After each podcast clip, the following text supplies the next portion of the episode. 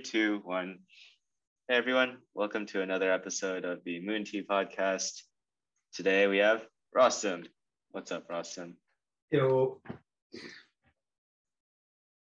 We out here. Uh, Hugh and Rostam are in Rostam's uh, whiteboard whiteboard man cave. Mm-hmm. He he doesn't show it, but um, my guess is past the past this part, it's just a, a, a bunch of whiteboards. This is just the teas right here. Um, I have zero whiteboards, so not not at that level yet. Hmm. Um, I don't know. What's up, guys? Not much. I, I honestly am very excited to have Senior My Hot Body on the podcast today. Uh, basically, Rostam is one of the most adventurous gentlemen I've ever met, who is the most outgoing and intelligent and hardworking, dedicated to his crafts, and is such a bro, just there for everybody. Oh, thank you. And yeah, Rostam, one quick thing, he's just come back from France. Ooh, He followed and didn't follow, he met up with the romantic interest of his life at the present, and it's it was very romantic, such a French thing to do. Yeah. No, it was cool. First was awesome. and he's a back-end developer, self-taught, went to boot camp and went on from there. It's amazing and yeah, just jack of all trades. Loses to me in pickleball all the time. just kidding. I lose all the time to him. Yeah, pretty good. for those of you listening on Spotify or iTunes, he also has a magnificent beard.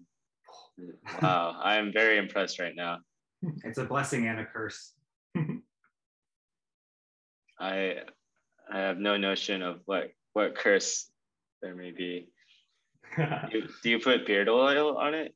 And like I used to, um, and then I have to comb it like um, all the time to keep the hair straight. And it's like, I mean, um, it's like a part-time job, but yeah, it came out came out nice. And then you have to trim it up every once in a while, so like every couple of days, and that's that's the curse.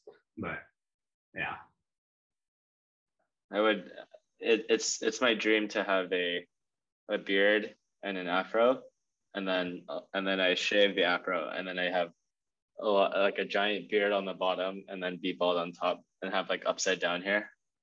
But I see it. that is that is a pipe dream. Will not happen. Um,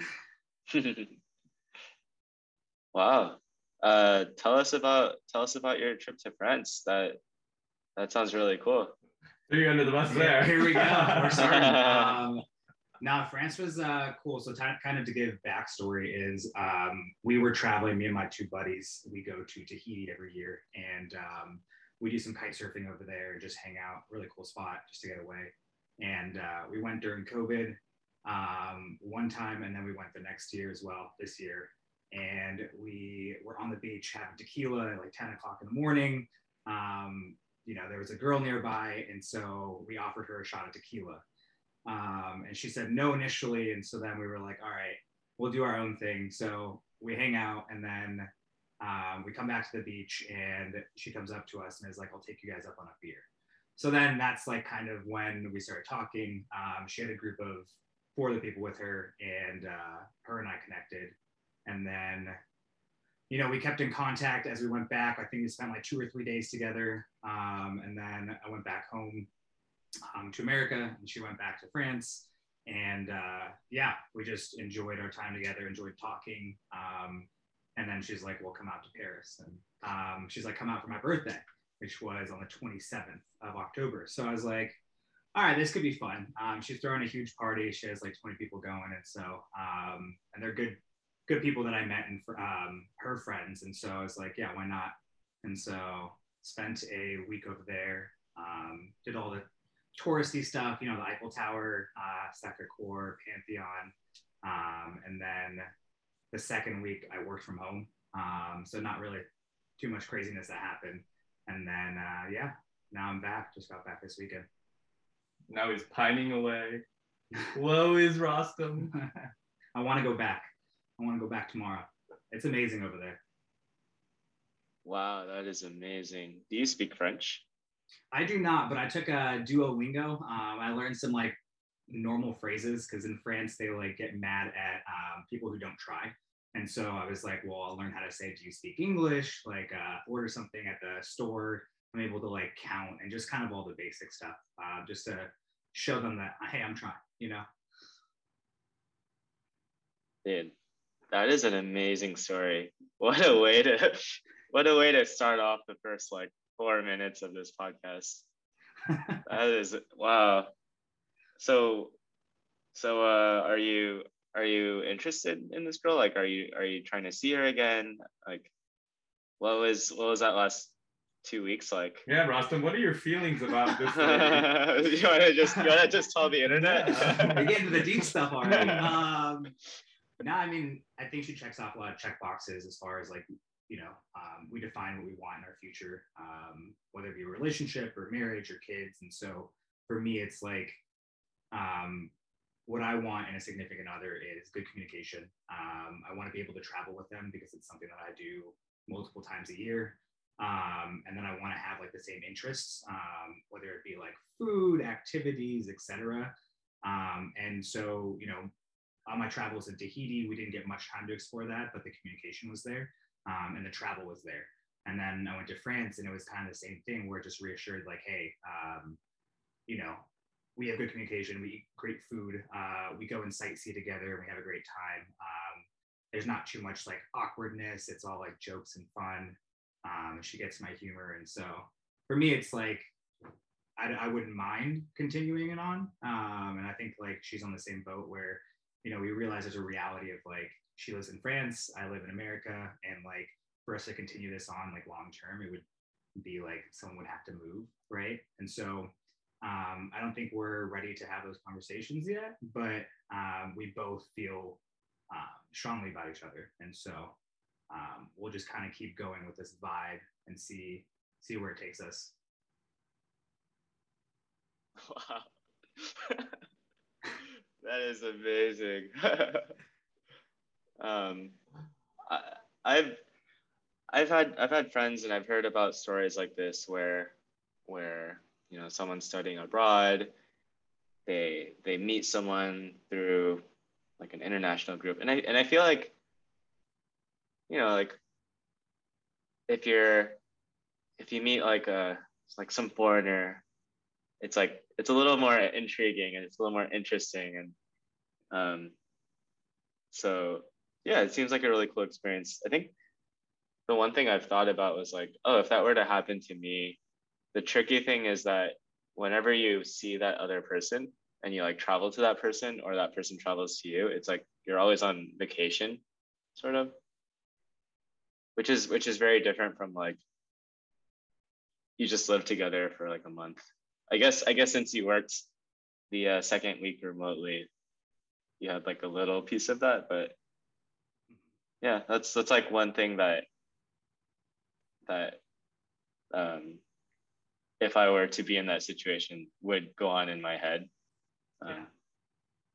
But yeah, it's it's it's kind of like this excitingness of, of something new, right? Um, as you, as you travel over there because you're in a new area um, that you haven't been before. And so for me, it's like um, I realized it was kind of vacation, but at the same time, like we were together for two weeks, and it's like we didn't argue, didn't fight. We had like a great time, and maybe that's because of the excitement um, and the newness. But um, yeah, the fact that I was working there the second week and she was working as well, um, and it still kind of felt natural and felt good. It was like, okay, this is this is different.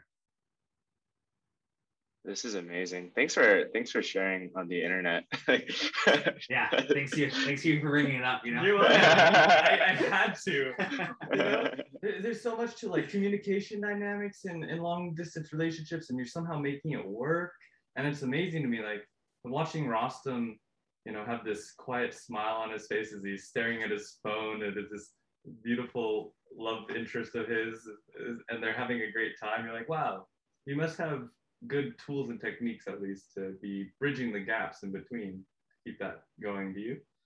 Yeah, I think communication is key um, in that in that aspect. It's like um, I think with the distance, you kind of have to over communicate um, and set up these like boundaries of if uh, and be actually very aware of their emotional states and like how they're messaging back, what messages are being sent. So it takes this level of like awareness and communication um, that I've never experienced before because I'm able to just be like, hey, you want to meet up for dinner? Like, let's let's go. Um, and have a conversation like that where it's like different now where I have to like wait for her to text me back. There's also a time difference, um, and so just like over communicating um, and keeping things fun and light is like super super important and that's like kind of my system that i've been using.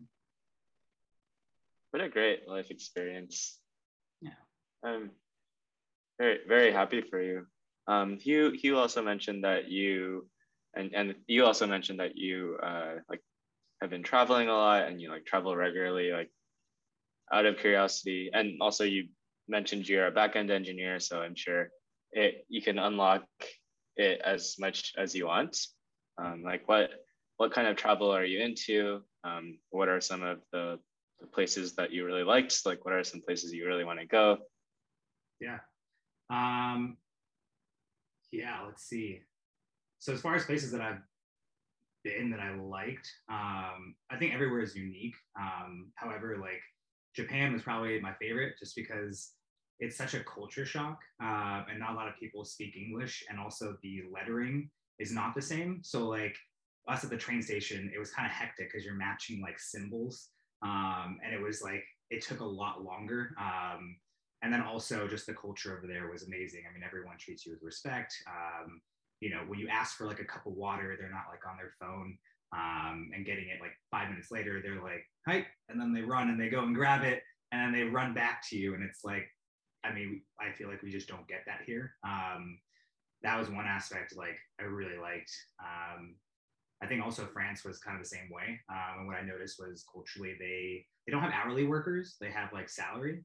Um, and so even people at restaurants are salary. So you get people who care a lot more about what they do.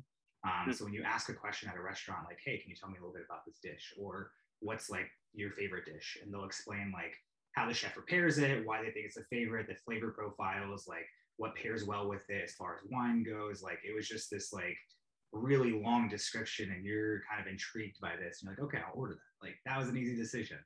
Um, and so those two, but as far as like what kind of travel I like doing, um, I like kite surfing, well, kiteboarding specifically.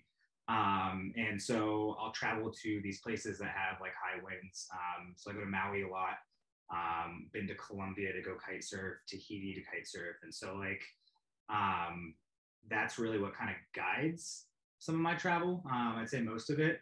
And the rest of it is like just traveling with friends. Um, I have a good buddy of mine that lives in Maui and um, he sets up these trips uh, a couple times a year and I get invited every year. And so, um, for instance, in March, we're going to Portland and Mount Baker and uh, we're going to do some snowboarding up there. And then June, we're going out to Bali to celebrate um, a birthday. And um, so that's kind of what has sparked the travel. And then also, also like France with a um, French girl.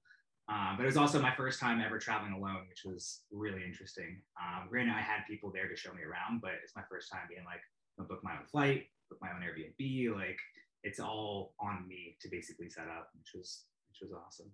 And when you went to Japan, you went snowboarding, but you did avalanche training, right? Yeah, yeah. So we got level one certified. like the things Rostam does, it blows my mind. I really, it just blows my mind. uh yeah no that was that was super cool. So they taught us how to like uh, you know measure the depth. They taught us like snow types um how to rescue someone uh the transponders like pretty much everything to gear you up for going backcountry skiing. And like one of our plans in the future is to do like heli skiing um, in the backcountry where you like split board up and you're like cruising up this mountain for like two hours and you cruise down for 15 minutes. And it's like um, three, five year goals um, that we're kind of setting up. Uh, so is it fair to say uh, kite surfing is the summer activity that you're into and snowboarding is the winter activity? Exactly. Yeah. Yeah. You got it. Cool. I like, I like how you're uh, your uh, your goals, like five year goals, are centered around like fun things. It's like like I want to do this adventure, I want to do this other adventure, and then it's like you're, you're like I'm sure I'm sure you your career stuff and like other things are are like also very solid. Mhm. But you're just like, ah, that's gonna be good anyways. Like, just do my work. But then you're like, like I'm gonna go, I'm gonna go like, I don't know, learn how to survive an avalanche. Like, yeah it's uh i think that's what fuels me to keep going at work as well um because it's like i value my time like to myself and like to go travel. Um it really like rejuvenates and like re-energizes me. So um i need a couple of those a year which is what my work's afforded me. They give me a week every three months. Um so um i plan around those times to go like do some crazy stuff i guess. Wow, very nice. Lots of respect. Um, wow. um, what uh, I don't know. Do you want to talk about the uh, backend stuff? Do you want to get into it? Oh, correction. You're full stack dev, aren't you? i'm full stack That's my now. fault. yeah i went to school for back-end engineering Yeah, yeah. Um, but definitely Ah. Rostam is doing a lot of front end stuff too. I, I was like thinking, I was like, man, I undersold you. uh, Uh, yeah. Boot, uh, did you go to a boot camp? Is that what you said? yeah. So, um, yeah, I went to Turing School of Software Engineering. Um, they're based in Denver, Colorado.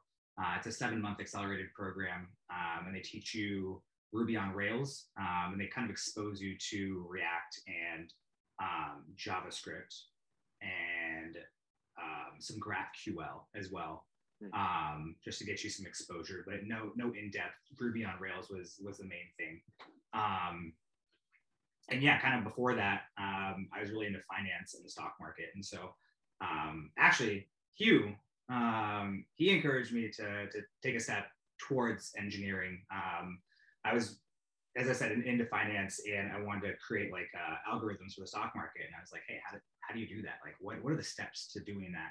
And he was like, well, you need to take courses in Python and data analysis. And so um, I bought a Udemy course, um, literally called Python for data analysis, and um, Tachi Pandas, um, all these different libraries that um, you can use to analyze data. Um, and I kind of did that on my free time while I was working, and it was like really energizing. Like it kind of gave me this, um, um, yeah, it just kind of was exciting for me, and so um, at that point, I was like, well, what are my options, right? Like either I go to school for like data science or I go to school for like software engineering. And yeah, I chose Turing. How uh, how long ago was that? Uh, this was a year and I want to say like three months ago, year and four months ago. Oh yeah. wow! Yeah. And so were you able to find a job right away? Um, so I actually looked for about two months um, before I got referred from a friend at Turing. Um, she knew the CEO of the company and was like, "Hey, I think you'd be a great fit. Like, uh, let me put you in contact." And um, and that's where I'm at now. That's amazing. Yeah. yeah. Two months is pretty great. It took me five months to get my first job. When uh when did you get your job though? Because like mine was during the heat of like COVID.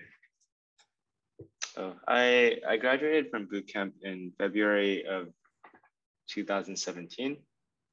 Um, I I got it took five months before getting like my first full time offer, and I was I was teaching web development on the side before doing that. Um, also was like volunteering for like civic tech projects.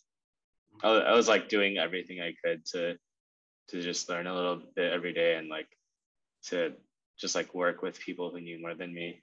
Um, that first job didn't work out. I did like a contract crypto job kind of thing for a company that's like not a real company. Um, they also paid in Bitcoin. Very, very weird, very weird situation. But I learned a little bit more there. And then after that company failed, I like went to uh, went to like a my first like real software company. And then What was the name of it? uh, so that one was called FriendBuy. Um, they do like e-commerce marketing stuff, and then and then like a year and nine months ago, uh, went to my company now, which is based out of New York. It's like finance finance stuff, and I just yeah, I, every step getting paid to learn. and getting more more responsibilities every time I I uh, kind of like move somewhere else. So. Yeah. Did you stay in the same language and framework as you were in boot camp, or did you move? Uh, generally, yeah, yeah. I learned Okay. I learned React and JavaScript. Um, and then like some Node.js stuff. But yeah, now I'm doing like TypeScript and React. Um, I, I took I took a few Java courses, like community college courses, and I've I've contributed to the like backend Java system. Like, it's not something I'm gonna get paid for, or like it's not something I would be hired for, but I have uh, contributed to it. Um, but yeah, primarily doing like like front end and like back of front end work. Um, Yeah. The only reason why I ask is because like um, I had to jump um, because I I went to school for Ruby on Rails, but I work in Java and JavaScript and uh, Vue Vue.js, and so I oh, like, cool. teach myself. It's it's a lot easier when you know software engineering, but like I teach myself all these different uh, languages and frameworks, um, which was yeah, it's pretty rough, but It's honestly incredible seeing what Rostam has done in the past stretch of time. What six to eight months? I'm coming up on yeah nine months. Nine 10 months now? Yeah. Yeah. 10 months, we'll say. We'll just keep extending. Yeah. 12 months, 13 10 months. months. Okay, 10 months. Um, Rostam, something that I'm so impressed with is how rapid and avid a learner he was and how proactive a learner he was in one of like the hardest fields to learn on one's own, especially at a startup and minimal mentorship.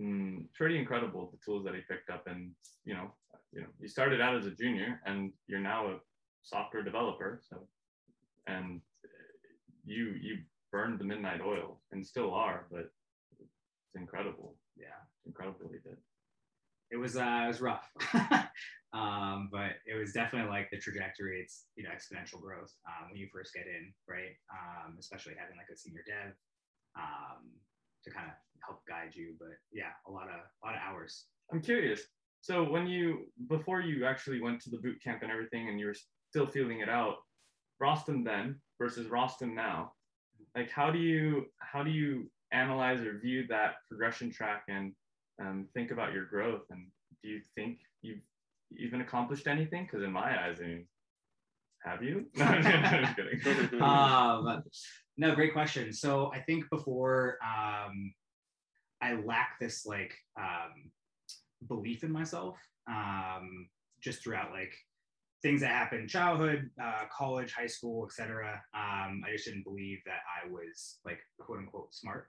Um, I got a degree in finance and economics. Um, it was pretty easy. I just kind of got by with it. And then I was working a mundane job, which was literally something that like a computer could do. You're writing reports um, all day for eight hours. Um, and it was just like really, it didn't challenge me. Um, and I just felt like it was boring. Um, and so me back then, not believing in myself, not believing I can like achieve what I've achieved. Um, yeah, I think that's like how I view myself back then. And then now it's like, and kind of put in context too is like I got that degree just because my parents wanted me to. Um, it's not because it was something that was like super happy to go into. They're like, hey, you know, degree is everything. Um, school is everything in life. And so um, once I found software engineering as something that I wanted to do, I was like willing to put a lot more effort um, to learn it.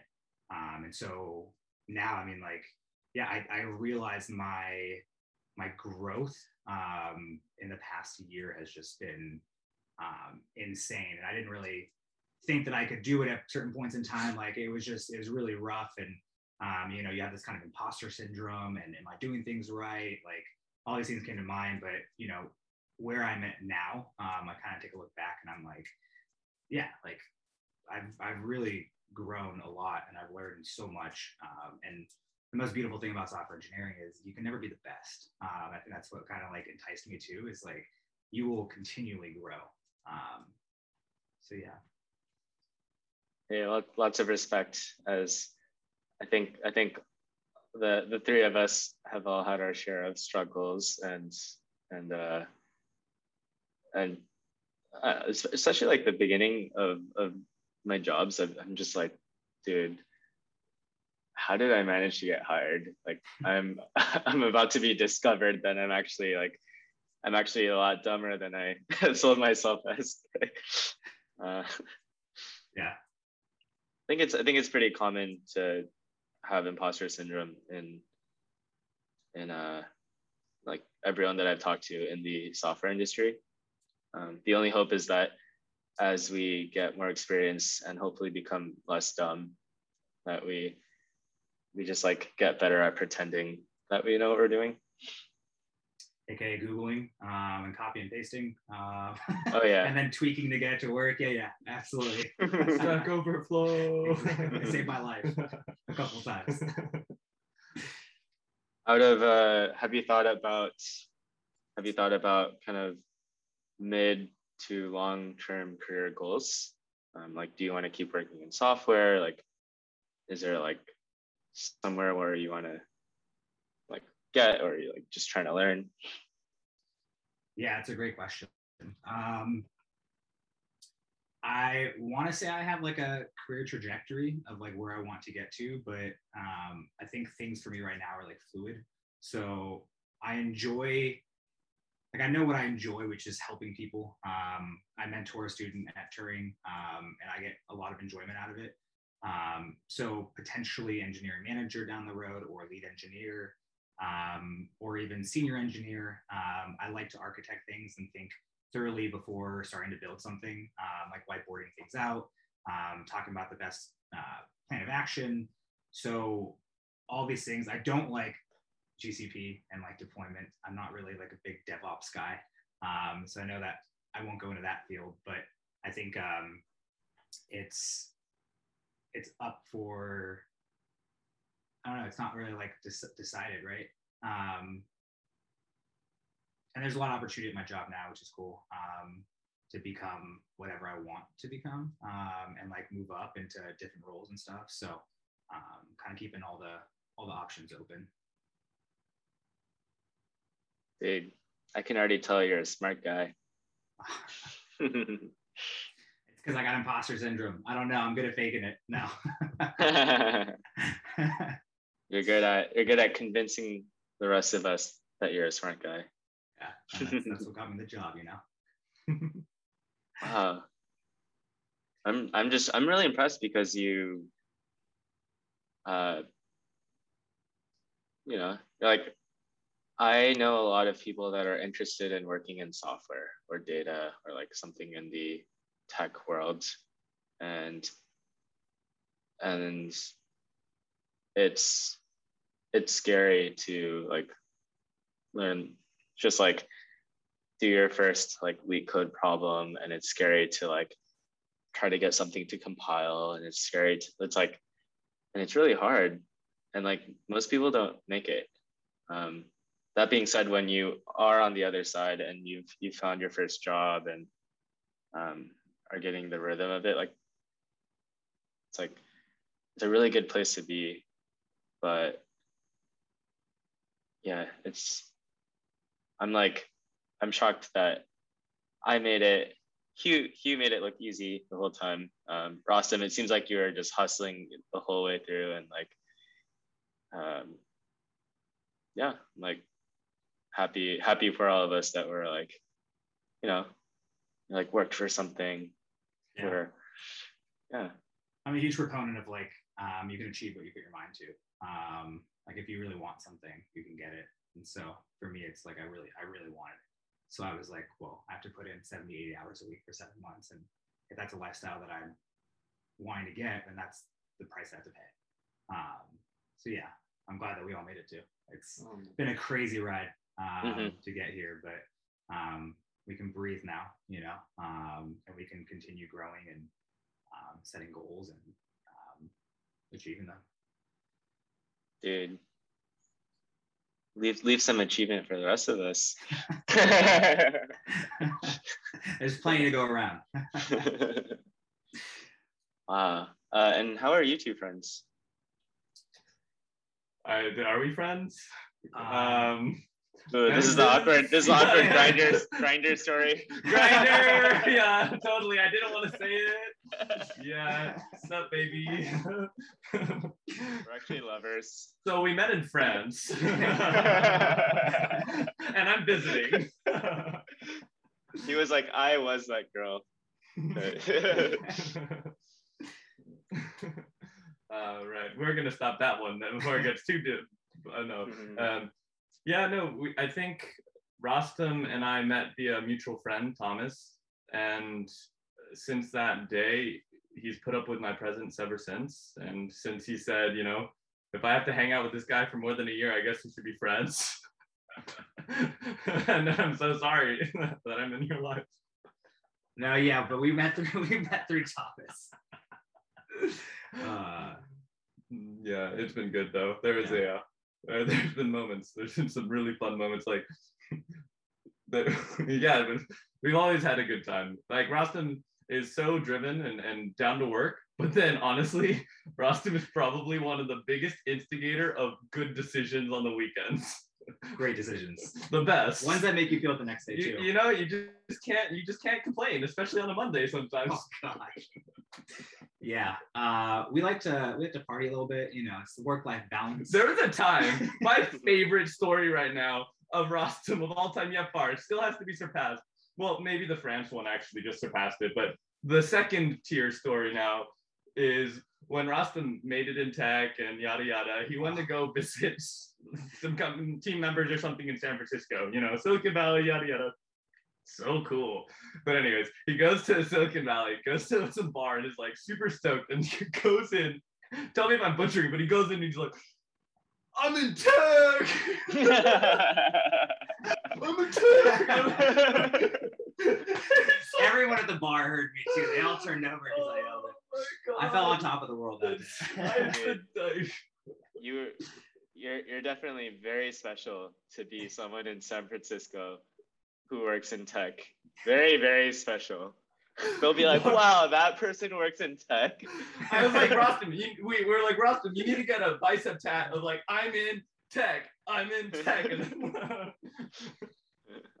oh, goodness. Make that a recursive loop. Okay, so Rostam is cool. That's it. That's all there is to it. Yeah. I hate to say so it. now my alter ego name is like I, I say I'm in tech.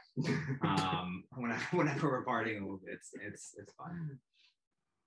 That's that's wonderful. What is the uh what is a typical like scenario of of partying that You know, we just you guys are it, we're- this will be on the internet forevermore, so I don't think we should digress. Then we put the fifth. Uh, thank you, Moon Tea Podcast. This we don't we don't want to we don't want to edit out the entire like next 30 minutes. It's a good time though. okay. Um, yeah. No, I think we, we do have a good time and we travel a lot and we just went to, we're going to be going to places and yada yada. But I think something that's actually cool on the flip side of just partying, you know, partying is fun in everyone's own context and definition of it. So TBD on definitions. But I think something that's really cool is when Rostam mentioned his goals of just, you know, um, achievement of, you know, adventures, but also in the professional world of technology and creation. And usually I believe that people don't usually make it unless they have a significant why, right? And and or a why can change over time. However, to get someone through the moment, it's not about what I can be or what I can make. Sometimes that works for most, for some, but most of the time it's the why. And I think Rostam has really is is like a really his whys to me have always been something that stood out. And even when I ask friends, so like even in interviews, I'll ask designers that are coming up. I'm like, one of my favorite questions that I was ever asked was, you know, like, what would your best friend say about you if I asked them? You know, and I and I think it's so simple and it's kind of just letting them brag about themselves, but I think it shows a lot of traits. And I think one of the things that I personally heard when I had never seen it, so I still think it's a lie, is that you know Rostam when he sees people that are struggling or a homeless person or something, he'll give water bottles or give something, not cash because of XYZ reasons, but to give and support. Or when something happens and somebody gets dropped something, Rostam's like right there.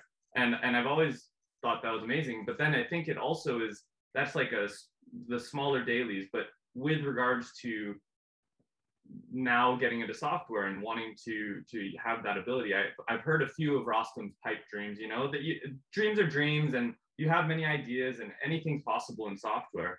But one of them, and I don't know if you want to talk a bit more about it, is is helping other people, right? And that what you can explain that one more. And then there's also like really cool. Rostam's big into composting and environmentalism, XYZs, and I have a lot to learn in that, and I don't know too much. So I would love to discuss a bit more on any of those topics. Yeah. Um, yeah, one of my goals is like I think software can change people's lives because I think like you go from um, like making X amount to like making X Y amount um, in software, and it's like um, it changed my life um, and my life trajectory. And so I think it'd be awesome to be able to take someone that's low or that low income, uh, whatever, that has the desire to like get out of it and be like, hey, like come stay with me for six months, eight months. Um, let's software engineer every single day. Let me teach you the way, and then you can go off and get your own job. And you know, I think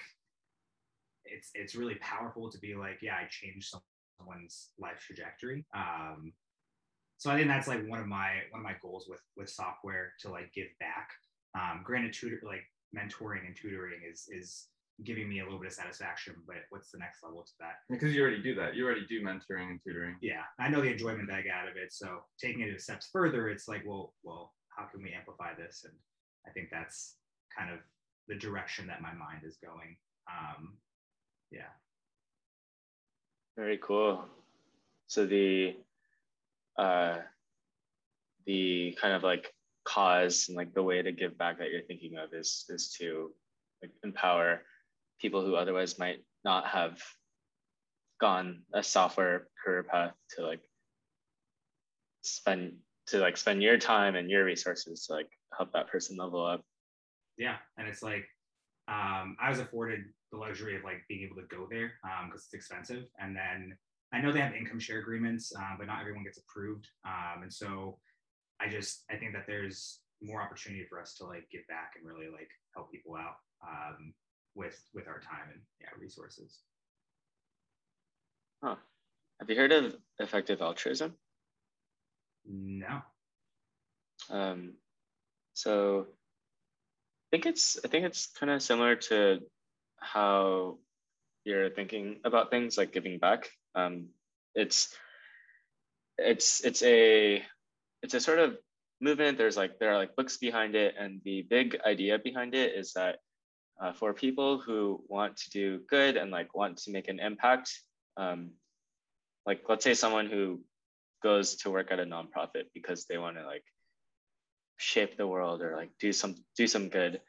Uh, what this movement argues is that instead of working at a nonprofit, what you should do is probably get the lucrative job and donate a portion of your income to charity and so that so that you support those nonprofits and the argument is that is that that's like a very real way of having impacts but then like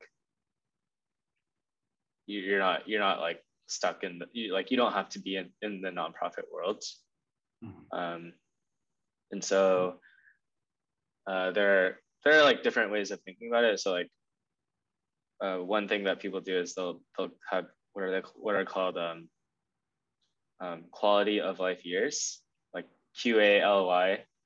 Mm-hmm. That's like a measurement, and they'll and they'll be like, oh, um, on a per dollar basis, like how do I like which charity is going to have like the highest quality of life years?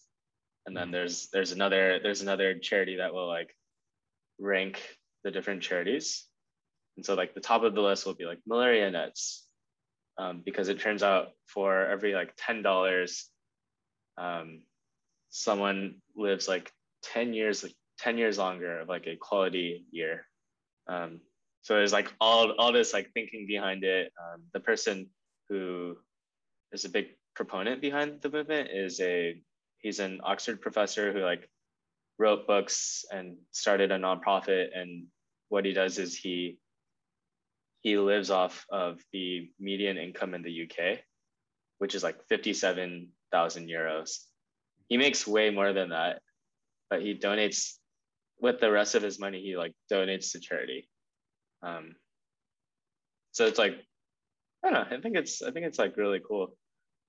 Um, yeah, I think charity is interesting because it's like you don't get that immediate benefit of like knowing that you've helped someone. I think like they try and personalize it too to like give you pictures or give you updates, but um, yeah, it, it, it has a better ROI, I guess, um, for investing your money and getting or achieving more like change.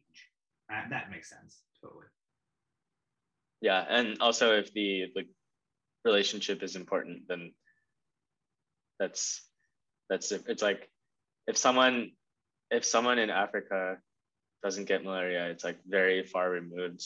Um, still still very impactful, but then it's like if the goal is to like mentor someone and like have that kind of relationship, that's that's a different thing. Either way, I would say really great that you're like thinking about impact and thinking about giving back. Um, a lot of respect. Um, you also mentioned that you worked um, in like finance and you're doing investment stuff. Like, are you still are you still like involved with that stuff, or are you like automating it?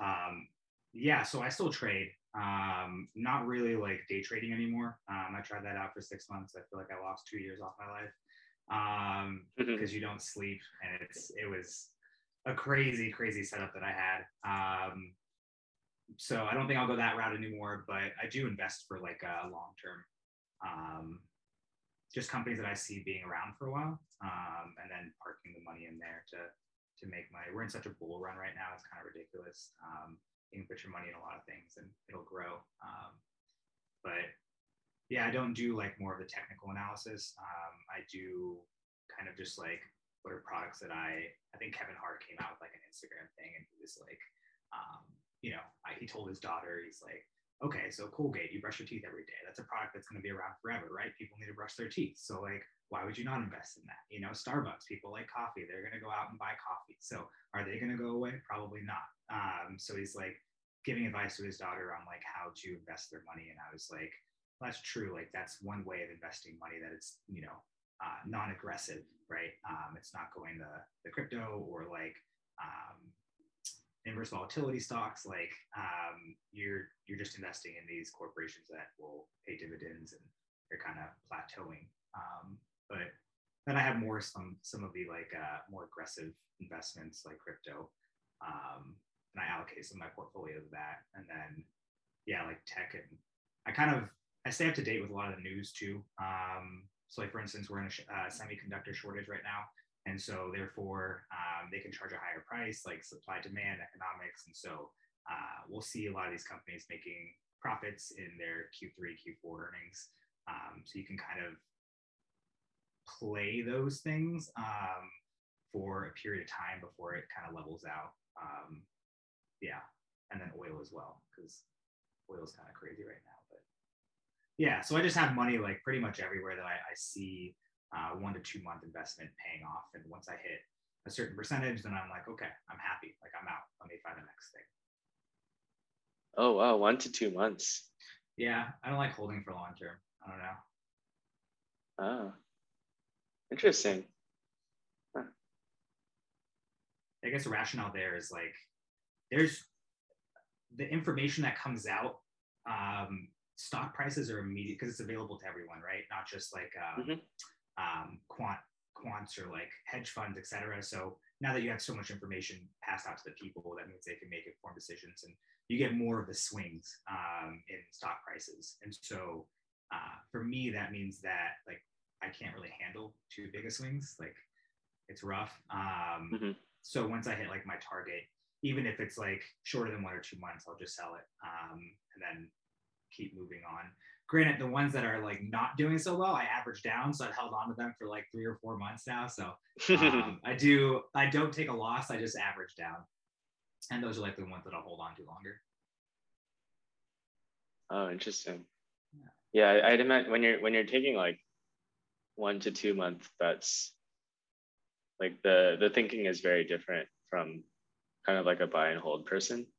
Because mm-hmm. because with with that approach, your thinking is like, what do people not get that they're gonna they're gonna start to see in like a month or two?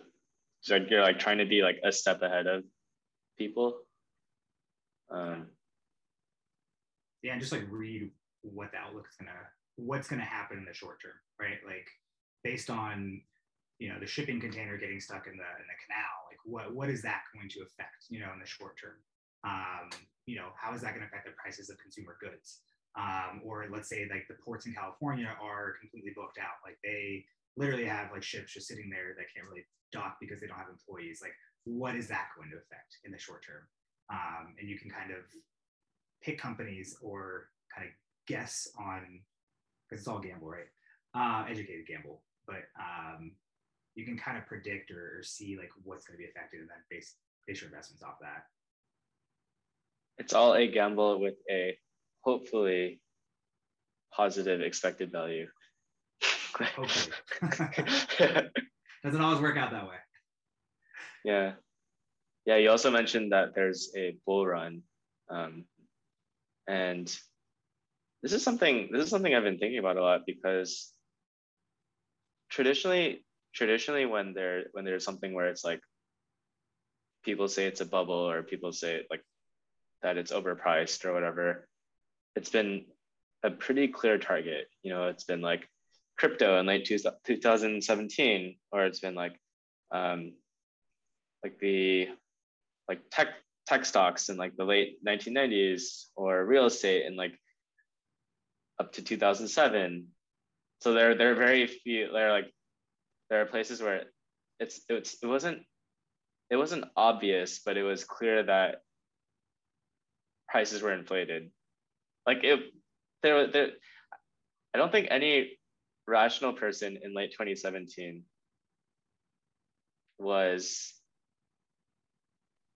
actually I, I'm, I'm totally wrong. There there are bulls everywhere. But it's like if something multiplies by 20 and you're you're still buying in, it's like you have to be reasonably aware of like the fact that it could also drop by 80%, which is exactly what happened. Um, that being said, the reason why it's important, it's interesting right now is because everything is up. Like houses, house prices are up like 20 to 25% from a year ago. Um, stock market, like every index all time high. Yep. Uh, Tesla is at, I don't know, 1.2 trillion, 1 trillion, who knows? Every day it's different. Um, Bitcoin up, Ethereum, all these shit coins, the, the coin that copies the meme coin, like the meme coin of the meme coin is going crazy. Like, dude, I would like to hear your hot take on what's going on. Weird times. Well, I think there's two parts there um, that come to mind. Is like one, uh, prices are rising. However, our income is not rising um, at the rate by which things are getting more expensive. So there's a delta there, right? And so like for me, I do think it's it's kind of crazy right now. I don't know if like, I mean, I think everyone said from the last six years, oh, everything's too high. You know, like everything, it's gonna drop. Like it's gonna crash tomorrow. Like it's gonna crash next week because of X, Y, Z. So there's like that component that uh, we have this fear of, of potentially losing everything again uh, based on you know historical evidence. Every 10, 8 to 10 years, you have a correction. And so if you're looking at it through those lenses, it's like, yeah, maybe I'm more cautious about my money um, and investments. Um, but yeah, just, I guess I, I, I, set that as like the standard. But like um, the other part is, yeah, I mean, we're future looking, we're investing in like the future of these companies. And so for Tesla and, and all these companies to be extremely highly valued as we move into like tech, I feel like it will always be there and it will always be increasing because we have a huge dependency on it. So it's kind of like a safe bet. But as far as like the crazy bull runs and like crypto being up, I think it's just young millennials have money and, and they're just like, mm-hmm. hey, we can make money off of this by like tweeting some things and and watch the stock price go up. It's it's yeah, it's kind of crazy, and I don't know if it's like based on any actuality. Like, um, like they do any research on the company or they do any research into any of the coins. They're just like, oh, this one seems to be going up. AMC, you know, like it's going up and everyone's getting behind it. Let's just ride the wave into it. And then they make a, a lot of money and they're like, all right, well, we'll buy other stock too. And then, you know, it kind of inflates. So um, I don't know what's going to correct it, but um, yeah, things are definitely, I feel like inflated. But again, they've said that for the past 10 years, you know, like, I don't know. I don't know if they actually are. What's your take? I don't know. I just saw that Rivian, uh, number one, IPO'd at like seven, 70 billion dollars, and then number two, I haven't I haven't checked since market close, but they were up like 35 percent. So let's say they're like a hundred billion dollar company. They haven't made they haven't made like a million dollars yet. Like they haven't. they have yeah. they have contracts with Amazon and and I'm sure they I'm sure they are a promising car company, but like it's pretty wild. Like Tesla Tesla IPO'd at like 500 million or something. Like it was, and they were they had been making the Roadster at, at the time, and like, um, yeah, it's just, uh, yeah. I mean, my yeah. yeah. Mm-hmm. Sorry, go on.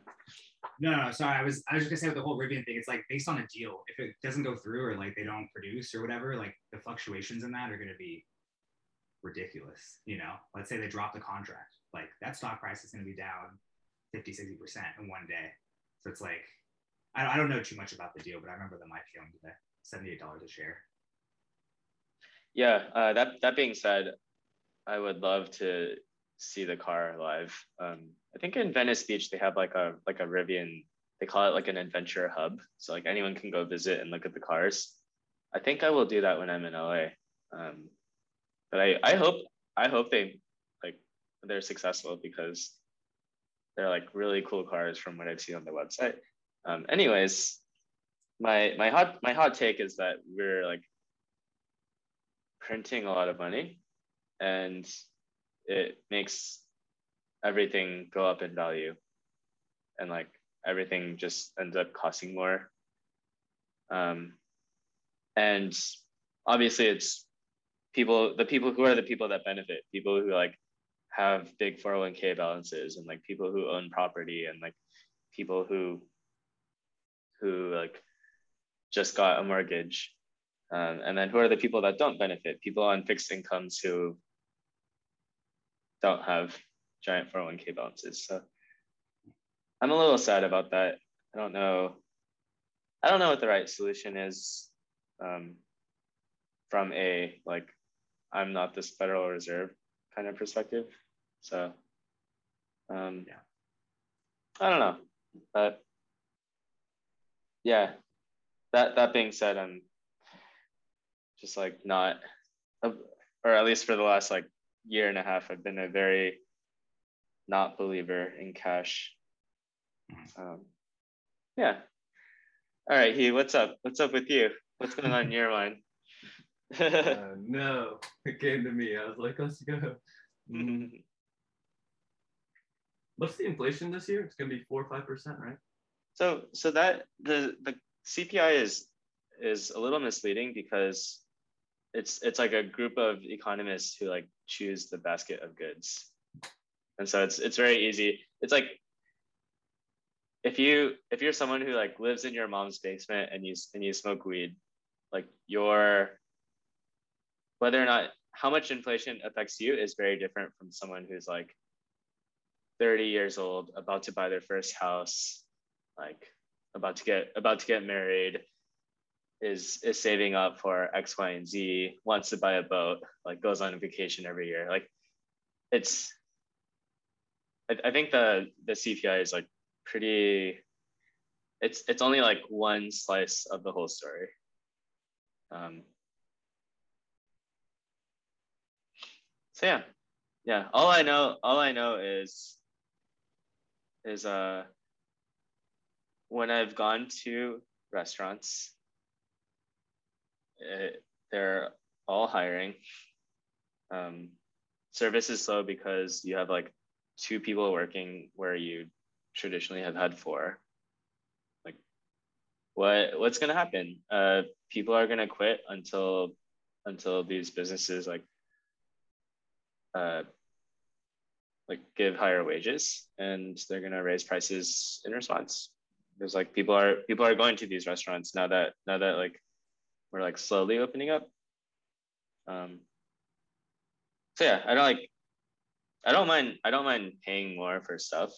What makes me sad is that there are there are people that are on the like who like are on the short end of that stick. They like they like like people are understandably mad and like unhappy and know it's all this it's like ah, billionaires tax which you know it sucks but it's like i don't know what the right way to address it is other than like like make government a lot smaller. Yeah. Hot take. Yeah. It's like also where's that money coming from? I think people during covid when they got laid off they got paid like a lot of money just to stay at home and not work. Um, i had a friend who uh, i think it was $3000 a month they were making from the government um, oh for staying at home and i was like okay and they don't have any expenses so oh, that's in savings and so now they're like well, i don't want to work i have, I have money um, so they don't i think that's like kind of the cause of this whole uh, worker shortage. That's just my take. I don't know. Um, was your was your friend was unemployment paying three thousand dollars a month? It was for COVID people who got laid off during COVID. They made Ah, um, yeah. interesting. Huh. Very wow. That being said, I do want there to be a universal basic income. I, Interesting. Your UBI is equal across all states and geographies. yeah, yeah, I would I would love for that to happen. I would love for Jeff Bezos to get a check every month.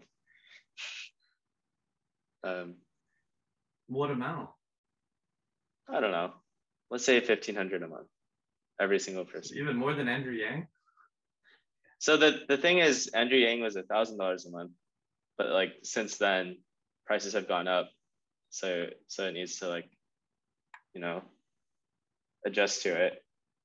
Um, and then, I don't think we should do a wealth tax, like an unrealized gains tax. I think we should do a tax on consumption of like non-essential goods, like boats, cars, definitely carbon tax, um, airplanes.